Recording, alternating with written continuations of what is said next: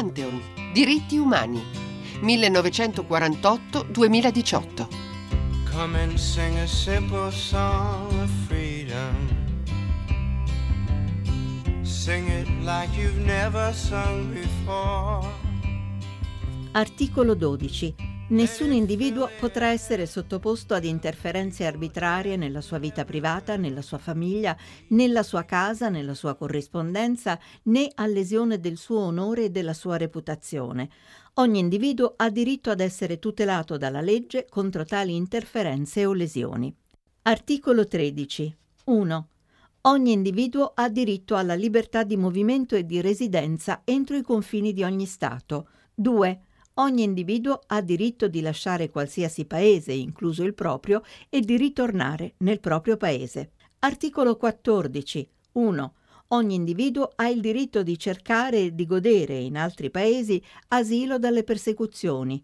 2. Questo diritto non potrà essere invocato qualora l'individuo sia realmente ricercato per reati non politici o per azioni contrarie ai fini e ai principi delle Nazioni Unite. Articolo 15. 1. Ogni individuo ha diritto ad una cittadinanza. 2. Nessun individuo potrà essere arbitrariamente privato della sua cittadinanza né del diritto di mutare cittadinanza. La lettura, la voce di Valentina Montanari degli articoli dal 12 al 15 della Dichiarazione universale dei diritti dell'uomo apre questa sesta puntata di questo ciclo di Pantheon dedicata a questo testo straordinario, anche se poco conosciuto, chissà quanto realizzato, questa sfida lanciata esattamente 70 anni fa dall'Assemblea delle Nazioni Unite di allora, molti meno paesi di oggi, che questo testo uh, lo uh, approvò. È ancora con noi oggi Marcello Flores, buongiorno professore. Buongiorno. E c'è anche l'avvocato e giornalista, e esperienze giuridiche, magistratura e di scrittura Stefano Nespor, che ringrazio molto, buongiorno. Esperto in, soprattutto in diritti della persona e dell'ambiente. E qua Marcello Flores, per collocare questi articoli dentro lo schema e la storia che stiamo raccontando, sono proprio i diritti civili della persona che vengono messi in prima, in, in, prima, in prima, fila, il diritto a non essere invasi in qualche modo no? Dalla, dalle interferenze materiali e, e, di lettura della corrispondenza e la libertà di movimento. Che, che, ruolo avevano questi articoli? Come si arrivò alla loro istituzionalizzazione 70 anni fa e, e che sfida lasciano secondo lei? Eh, questi sono i, i, diritti civili secondo la divisione che Cassen aveva fatto nella sua architettura del tempio e delle, colonne, delle quattro colonne portanti. E sono articoli in cui la eh, discussione riguarda proprio il rapporto spesso tra eh, l'individuo e lo Stato.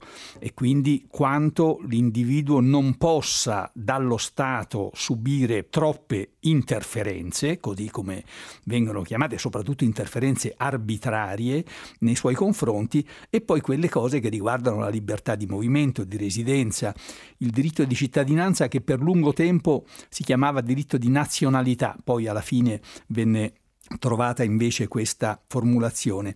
Beh, nella discussione di questi articoli una cosa particolarmente interessante è quella dell'articolo 14 quando si parla della possibilità di sfuggire con l'asilo eccetera alle persecuzioni. Beh, ci fu soprattutto il delegato sovietico che intendeva specificare quali erano queste persecuzioni perché voleva che si potesse mettere che alcune persecuzioni non erano da considerare tali. Per esempio voleva inserire che invece si potevano perseguire i traditori della patria. Ora noi sappiamo come nella tradizione dei paesi comunisti il traditore della patria e i nemici del popolo erano stati spesso, avevano rappresentato un bersaglio particolare e quindi rimane di nuovo nella logica di un discorso generale, di parole anche che hanno un significato molto ampio, persecuzioni e basta. Il Pakistan, e questo ci può far richiamare all'aspetto odierno poi del nostro rapporto con questi articoli, disse ricordando che il Pakistan e l'India stavano vivendo un dramma di milioni di profughi e rifugiati a seguito della spartizione che c'era stata dell'ex colonia britannica, che disse noi se accettiamo il diritto di asilo così com'è rischiamo in breve di avere dei numeri troppo grandi di rifugiati. Rifugiati mu- forse... musulmani che sarebbero Beh, musulmani, l'India. musulmani che fuggivano dall'India, ma l'India invece erano gli hindu che fuggivano da, dai poi. territori del E questo del proietta subito la luce dell'attualità, davvero dell'attualità più stringente su questi articoli. Del resto, Nespor, c'è in questa enunciazione dei diritti dell'individuo a non essere in qualche modo, appunto, dicevo, invaso, anche qui c'è l'onda lunga dell'habeas corpus, testo fondamentale proclamato, mi sembra 1679, ma esito di una storia più lunga e faticosa di riconoscimento del diritto alla persona. Qui c'è qualcosa che noi oggi chiamiamo privacy o privacy, non so se è esatta questa sovrapposizione, qualcosa addirittura nell'accenno alla libertà della corrispondenza, no? che l'articolo 12 proclamava, l'inviolabilità della corrispondenza, c'è qualche elemento di anticipazione di un dibattito sulla persona che sarebbe diventato molto più acceso negli anni alle nostre spalle. Da, da questo punto di vista come ha funzionato questa dichiarazione? Che possibilità, potenzialità conteneva, eventualmente che limiti aveva secondo lei? L'articolo 12 ha avuto, soprattutto in Europa, una enorme espansione per effetto della Convenzione europea dei diritti dell'uomo che è stata adottata nel 1953 proprio per dare applicazione, traducendola per gli europei, dei principi della Dichiarazione universale, infatti li riproduce quasi eh, integralmente con modifiche e approfondimenti. Ma la cosa interessante è che la Convenzione europea ha previsto un giudice, ha previsto specificamente un giudice al quale ci si può rivolgere per verificare se le norme nazionali rispettano i principi, i diritti umani e questo stato, ha, un, ha dato un effetto enorme nel, nel, nello sviluppo poi dei, dei, diritti umani in Europa perché tutti gli stati sono, tutti i cittadini degli stati si sono più o meno avvalsi di questa possibilità. Qui c'è, Flo... dica, dica no, no, voglio solo precisare che siccome ho sentito proprio da membri del governo delle, delle, delle, dire delle sciocchezze, la Convenzione europea dei diritti umani non c'entra con l'Unione europea. La Convenzione europea dei diritti umani riguarda tutti i paesi europei, voglio dire anche la Russia per esempio, che hanno aderito alla Convenzione in quanto paesi europei. Non in quanto... Non c'entra nulla con l'Unione Europea. Benissimo, chiarimento necessario naturalmente. Flores, c'è anche da dire... Eh, qua c'è un elemento fondamentale della dichiarazione che dobbiamo un, esplicitare, altrimenti rimane nascosto. Qua si tratta di diritti di cui sì, in qualche modo in passato venivano riconosciuti come diritti dei cittadini di un singolo Stato. Singoli Stati riconoscevano questi diritti, altri no, ma li riconoscevano. Qua l'elemento che forse è l'elemento forte, possiamo dire anche rivoluzionario, che non va mai dimenticato, è che in questo modo questi diritti si riconoscono a chiunque, a prescindere dallo Stato dove stava, dall'ordinamento dello Stato dove stava, tanto che poi si prevedeva la possibilità di muoversi per godere di questi diritti e di chiedere asilo per godere di questi diritti.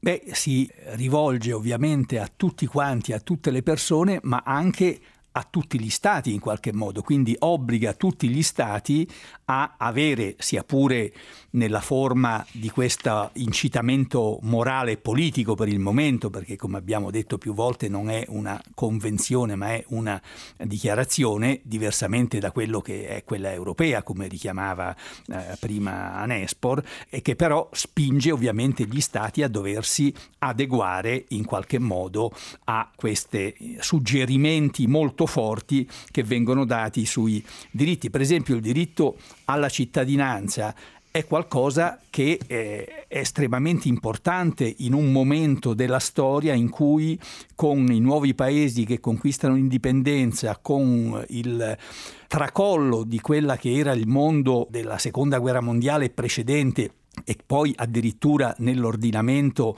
eh, che sarà eh, rappresentato dalla guerra fredda e dal conflitto tra i, i blocchi, eh, la cittadinanza diventa qualcosa che costituisce una uh, spinta per i paesi che eh, avrebbero potuto e voluto, e in molti casi lo fecero comunque, togliere la cittadinanza alle persone che ritenevano oppositori o sgraditi per que- tanti quest- motivi. Questa insistenza, questa presenza della libertà di movimento, il diritto a lasciare il nuovo paese va anche, come ci invita sempre a fare Flores, contestualizzato con la vicenda di quegli anni, la situazione di quegli anni. La seconda guerra mondiale era finita, non si con- può concepire una dichiarazione del genere come forse la creazione stessa delle Nazioni Unite senza quel clima anche di pacificazione che emergeva dalla seconda guerra mondiale. Nello stesso tempo c'era un numero di profughi mai paragonabile con altre epoche storiche, purtroppo inferiore a quello che c'è oggi ma c'era una situazione internazionale che spiegava forse anche qui l'insistenza, la meticolosità con cui veniva riconosciuta la libertà di movimento e, il diritto a cercare asilo in altri paesi, persino mutando cittadinanza, sono tutte parole la cui attualità penso sia inutile sottolineare. Nespor. Sì, io credo che sia proprio sotto questo profilo, credo che sia importante richiamare il preambolo della dichiarazione perché si capisce cosa cambia.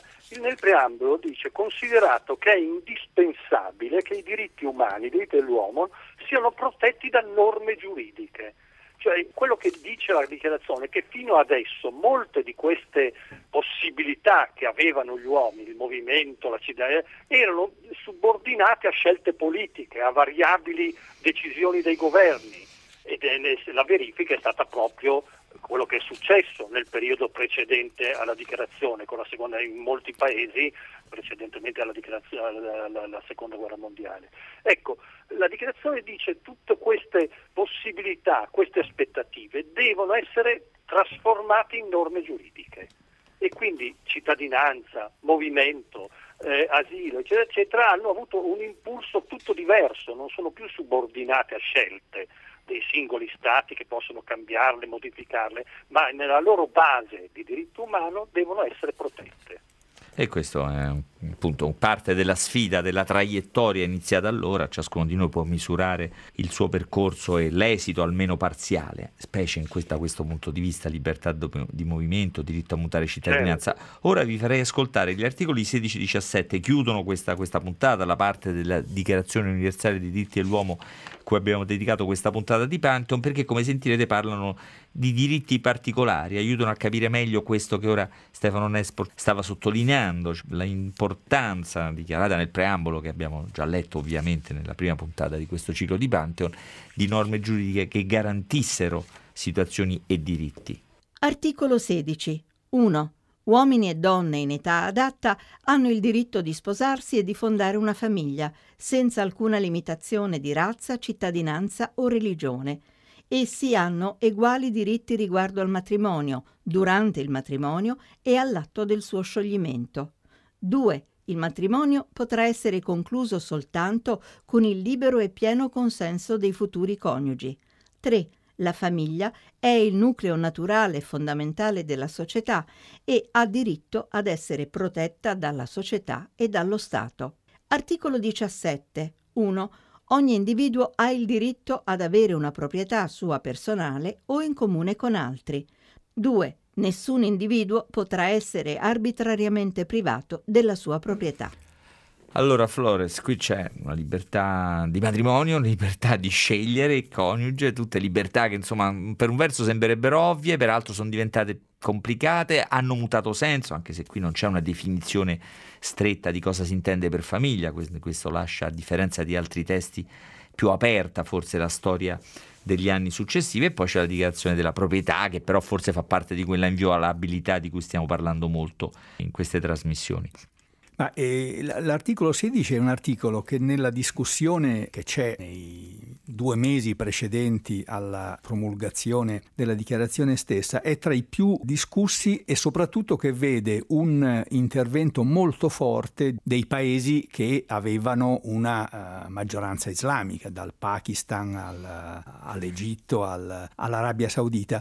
L'addizione uomini e donne in età adatta, che ci sembra abbastanza strana, perché poi qual è l'età eh, adatta? Mm. Eh, perché la discussione era tra maggiorenni e però ogni paese aveva un'età, eh, una maggiore età molto diversa e differenziata e quindi sarebbe stato difficile, o addirittura quelli come questi paesi che volevano mettere secondo le norme dei singoli stati, che avrebbe permesso per esempio il matrimonio dei bambini. Ancora oggi sappiamo che c'è una battaglia culturale, giuridica e politica molto forte in diversi paesi, anche in paesi che fanno parte in qualche modo dell'Europa, pensiamo alla Turchia dove ci sono queste eh, spinte a programmare i matrimoni con bambini eh, rispetto al futuro. Si voleva proprio evitare che il richiamo alle leggi eh, dei singoli paesi e dei singoli stati potessero permettere. Quindi l'età adatta è un modo abbastanza generico per dire però una maggiore età, una maturità che ovviamente non può essere riconosciuta a chi è per esempio un bambino in quel momento. Quindi c'era insomma in germe la possibilità di battaglie contemporanee, questo è un altro elemento della Dichiarazione universale dei diritti umani che va considerato, offrire uno spazio potenziale per mobilitazioni successive. Eh, Stefano Nespor, io le vorrei chiedere qualcosa rispetto a una cosa che nella dichiarazione non c'è, cioè i diritti ambientali, i diritti all'ambiente, tema di cui lei si è occupato moltissimo. Pare, lo sentiremo anche nelle prossime puntate quando completeremo la lettura di questi 30 articoli, che questo elemento fosse, come possiamo dire, trascurato, ritenuto superfluo, ritenuto anacronistico, troppo avanzato per i tempi. Come possiamo giudicare questa assenza? E, e, e c'è stata una soluzione dal punto di vista del diritto, un superamento dal punto di vista del diritto internazionale? la questione è questa, la, la, la, dichiarazione non si occupa dell'ambiente. La, l'evoluzione successiva è stata molto curiosa perché mentre fin dagli, dagli anni 60 si è affermato un diritto umano allo sviluppo, e quindi eh, a, a, fare tutte le attività economiche e produttive che potenzialmente incidono sull'ambiente, non si è mai consolidato un diritto umano all'ambiente. È tutt'oggi molto discusso se esista un diritto umano all'ambiente, mentre non è in discussione il diritto allo sviluppo. Il cambiamento avviene ancora una volta con la Convenzione, quindi limitatamente alla, alla, alla, nei paesi europei, con la Convenzione europea dei diritti dell'uomo e il passo indietro è perché il cambiamento avviene nell'interpretazione dell'articolo 12, nella vita privata. È interessante pensare che proprio applicando il principio della tutela della vita privata in due sentenze la Corte europea ha, ha stabilito che fa parte anche della tutela della diritto privata la protezione della famiglia o del singolo contro immissioni dannose o pericolose. È una sentenza emessa in un caso spagnolo, quindi contro l'inquinamento e fa parte della protezione della vita privata il diritto, e questa è una sentenza che è stata promossa da un ricorso italiano, il diritto all'accesso alle informazioni sull'esistenza di rischi all'ambiente e alla, alla salute delle, dei, dei cittadini. Mm. Quindi c'è, c'è un varco, un varco nel quale Ecco, però siccome non era previsto l'ambiente, hanno dovuto fare una specie di, di acrobazia e introdurre la tutela all'ambiente attraverso l'articolo 12 che in realtà tutela qualcos'altro, tutela come avete detto, abbiamo detto prima, no? l'inviolabilità personale. Diciamo. Eh, però questo, questo mm, sì, naturalmente a, grazie a convenzioni e a cose successive, anche le conferenze sul clima, non voglio adesso immettere troppe... Sì, sì, sì, certo, però manifestano una presa d'atto molto parziale, del tutto insufficiente di quella che probabilmente è la più grande sfida del nostro presente e del nostro immediato futuro. Da que- questo ci consente, Flores, di chiudere questa parte della puntata di Pantheon ricordando come questo testo, il testo della Dichiarazione universale dei diritti umani eh, promulgato 70 anni fa, è stato l'inizio di un processo, ha generato una serie di altri testi ancora più stringenti, le famose convenzioni cui tutti voi ospiti fate spesso riferimento. Quindi forse è giusto considerare la Dichiarazione universale dei diritti umani come un testo importante, ma bisognerebbe forse considerarlo come il centro di un sistema eh, di testi e di dichiarazioni. Come può aiutarci da questo punto di vista la Dichiarazione universale dei diritti eh, dell'uomo? Beh, innanzitutto i primi due testi, cioè due convenzioni che saranno oh, approvate solamente nel 1966, poi che sono la Convenzione per i diritti civili e politici e la Convenzione per i diritti economici e sociali, che cioè separa quello che nella dichiarazione invece è un eh, tutt'uno, che costituiranno i primi due grandi momenti giuridici in cui le Nazioni Unite partiranno per questo processo che poi porterà a tante altre convenzioni, che sono state alcune già ricordate eh, nelle puntate eh, passate e, e, che riguardano le donne, i bambini, i lavoratori migranti, eh, gli indigeni, le persone con eh, problemi fisici, mentali, eccetera, eccetera. Cioè, un qualche cosa che sarà molto importante. Su questo, eh, se riesco molto brevemente, una cosa interessante è che quando inizia la discussione sulle convenzioni dei diritti umani, nel 1950, nell'ottobre, i paesi europei in questo caso, cioè quelli che poi avranno la uh, Convenzione europea, cioè Gran Bretagna, Francia, Belgio e Olanda, propongono di escludere i territori coloniali dalla applicazione delle convenzioni sui diritti umani, motivandole con il fatto che ci sono più alti o più bassi livelli di civilizzazione. Eh, Beh, questa però è la negazione dell'idea di diritti umani. Esattamente, e nel novembre del 50 una risoluzione dell'ONU che approva invece l'autodeterminazione è presentata da stati arabi, africani, asiatici e latinoamericani contro l'opposizione degli stati coloniali. Cioè siamo in un momento storico ancora in cui il colonialismo ha una sua presa e cerca in qualche modo di bloccare quel grande risultato che era rappresentato dalla dichiarazione e sarà solo dopo la fine del colonialismo, non di tutto, ma di quasi tutto, a metà degli anni 60 che si potrà andare avanti con le due prime grandi convenzioni. E poi parlare persino di diritti dei popoli, come farà un italiano certo. illustre che contribuirà molto a questo dibattito che è stato l'Elio Basso. Io chiuderei questa parte eh, della trasmissione di Pantheon oggi ricordando che sabato prossimo parleremo dei diritti politici, cioè quelli che vanno dal 18 al 21 della dichiarazione di 70 anni fa, eh, anch'essi diritti eh, di cui scoprirete molto la, la, la grande forza che hanno anche nell'illuminare il presente comprese le sue contraddizioni.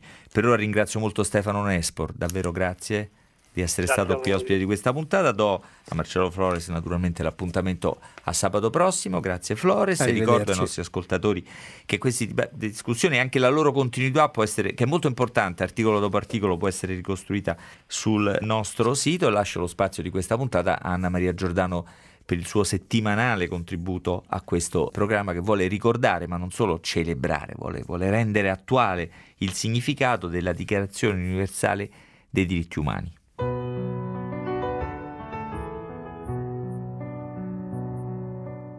I have a dream that one day this nation will rise up and live out the true meaning of its creed. We hold these truths to be self evident that all men are created equal. La storia dei diritti umani deve molto non solo a chi ha provato a definirli e a chi ne denuncia le violazioni, ma anche a persone che ne hanno fatto un destino, la battaglia della vita. Oggi le chiamiamo icone. Il redentore dalla faccia nera, Martin Luther King, è tra queste, in prima linea nella realtà americana degli anni 50 e 60 contro ogni pregiudizio etnico. I diritti civili per cui si batteva, in primo luogo quello all'alfabetizzazione dei neri e quello di voto, in una situazione in cui meno di un nero su cinque esercitava il suo diritto. Fu il Civil Rights Act del 64 a rendere illegali la discriminazione razziale e la segregazione e il Voting Rights Act del 65 a dire parole definitive sull'uguaglianza alle urne.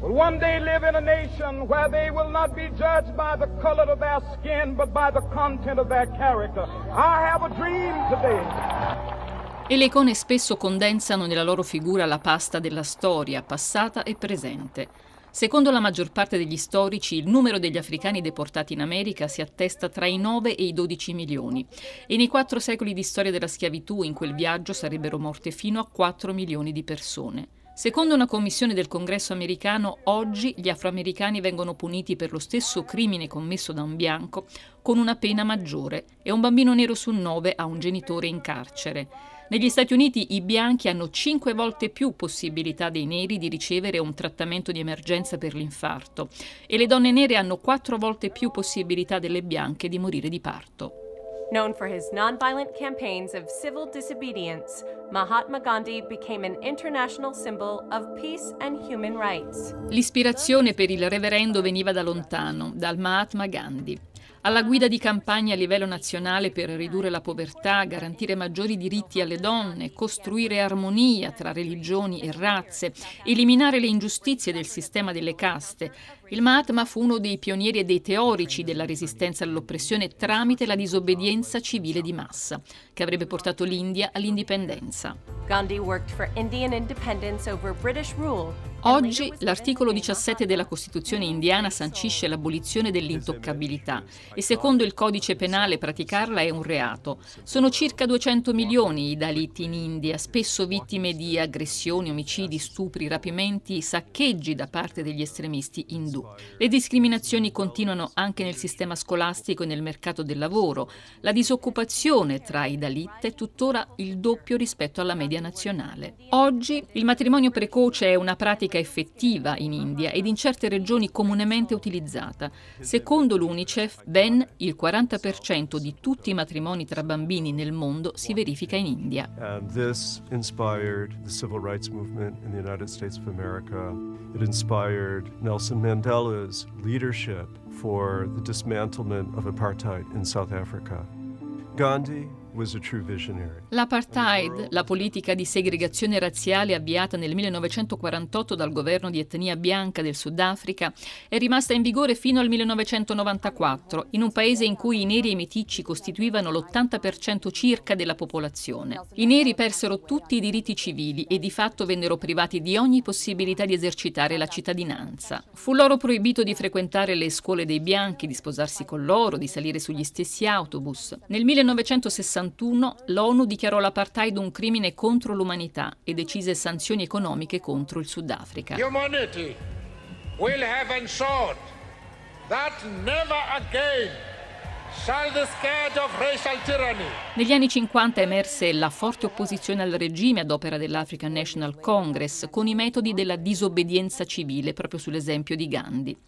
Nel 94 si tennero le prime elezioni aperte ai neri, vinte da Nelson Mandela, che divenne presidente della Repubblica. 26 anni di carcere e di impegno per costruire quella storia, un impegno che nella sua veste istituzionale mise nella battaglia contro tutte le forme di discriminazione, compresa quella contro gli omosessuali. Il primo paese dell'Africa che ha approvato leggi contro la discriminazione sessuale è la Repubblica Sudafricana. Nel 96 è stato sancito il diritto costituzionale alla libera espressione dell'orientamento sessuale e nel 2006 è stato legalizzato il matrimonio omosessuale. Alle coppie gay è stata riconosciuta anche la possibilità di adottare i bambini, un caso unico nel continente, dove l'omosessualità è ancora vietata e repressa, spesso con la detenzione in carcere. The name of an African is now added to those two illustrious leaders. Con la voce di Anna Maria Giordano si chiude anche la sesta puntata di questo ciclo di Pantheon dedicato alla Dichiarazione universale dei diritti umani a 70 anni dalla sua proclamazione. Nella settima puntata, sabato prossimo, affronteremo il tema assai, assai interessante dei diritti politici, ancora con Marcello Flores e la nostra ospite Roberta De Monticelli. Intanto vi ricordo che Pantheon è un programma di Federica Barozzi, Diego Marras e Lorenzo Pavolini che le puntate precedenti, i materiali li potete trovare sul sito radio3.rai.it attraverso l'applicazione Rai Play Radio. Da Marino Sinibaldi un saluto, arrivederci a sabato prossimo. Get up, stand up, stand up for your right. Get up, stand up,